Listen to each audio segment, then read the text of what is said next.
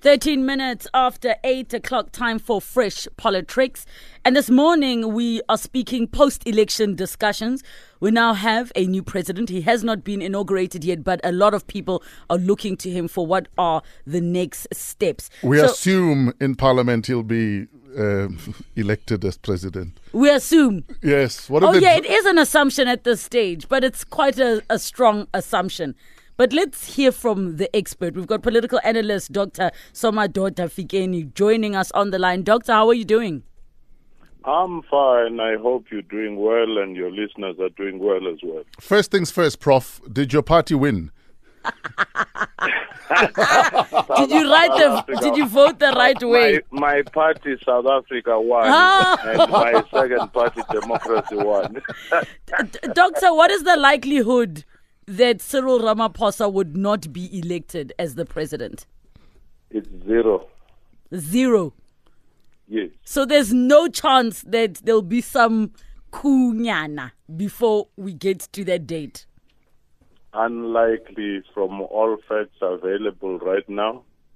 The only thing which would be an excuse would either be major sickness or something cataclysmic between now and the date of the election. So, what can we expect over the next couple of days? We know that uh, Chief Justice Mogoeng Mogoeng will be receiving the list from the IEC in terms of MPs. The names of the premiers have been announced from the ANC. What else should we be looking out for over the next couple of days and weeks? Well, what we could be looking for behind the scenes, uh, let's start with the parliamentary process.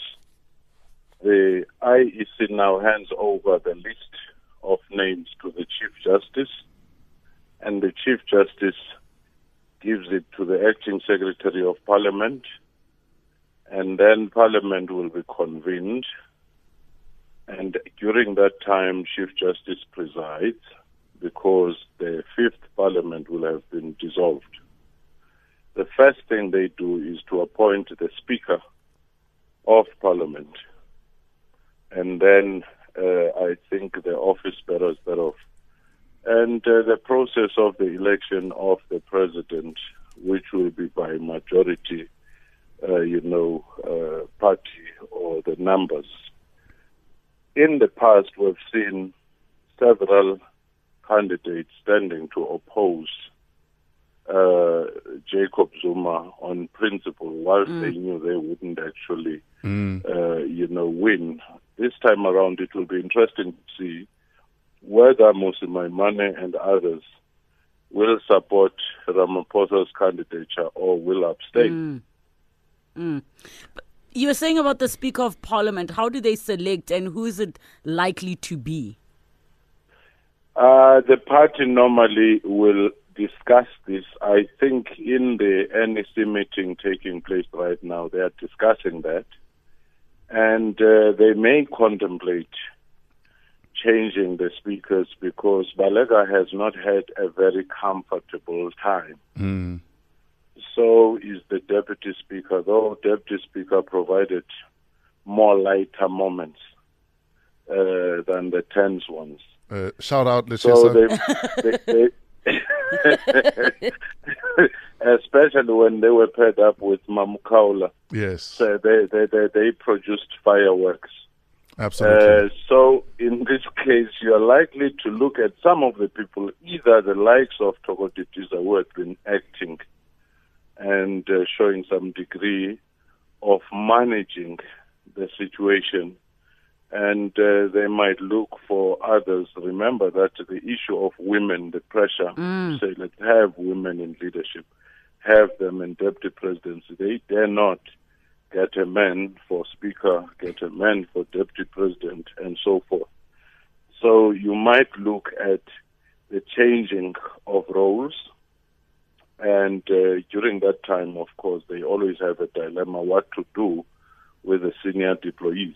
In, in fact, that was my next question. Um, you know, when it comes to the factions, whether perceived or real, what kind of wheeling and dealing is probably happening behind the scenes in, ter- in terms of cabinet posts?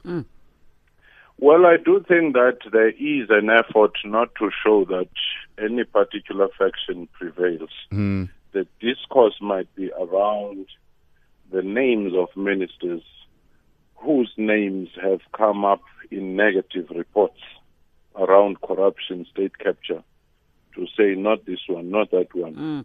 And uh, then those who have been less mentioned, even if they had featured in the other reports, they may find themselves back. For example, you find people like Nkosazana Dlamini Zuma, people like Nathi Mthethwa, several others, have not been directly mentioned in some of these.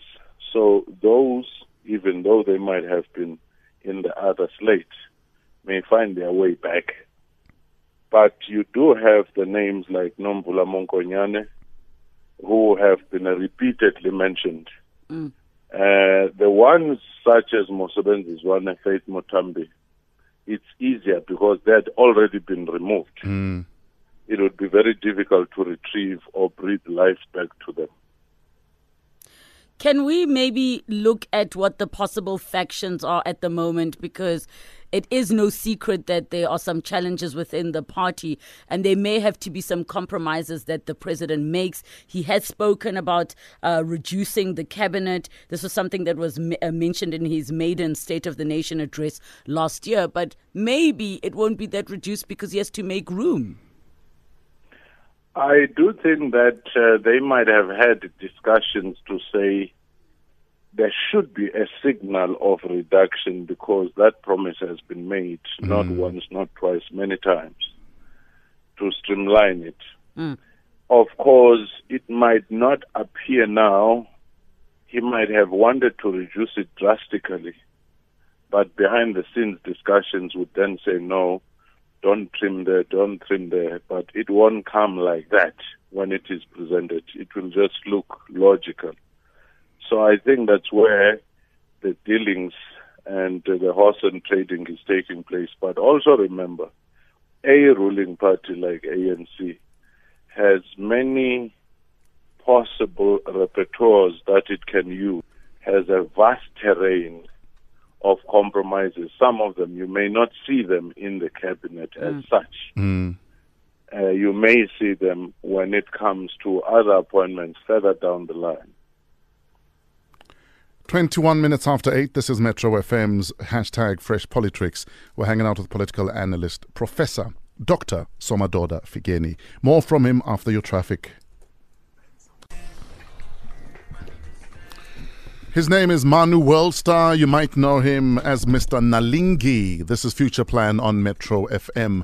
28 after 8, we are thick in the things that are hashtag Fresh Politricks. We're hanging out with Professor and political analyst Dr. Somadoda Fikeni. Doctor, political analyst uh, who's chatting to us this morning. Doctor, we were speaking now about uh, the upcoming events following the voting, the elections.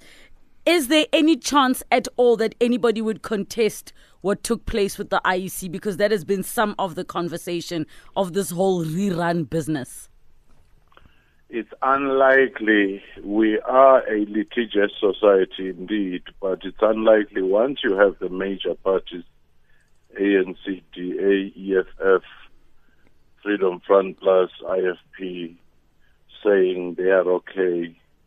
It's unlikely that the smaller parties would successfully launch a legal campaign against the election outcomes.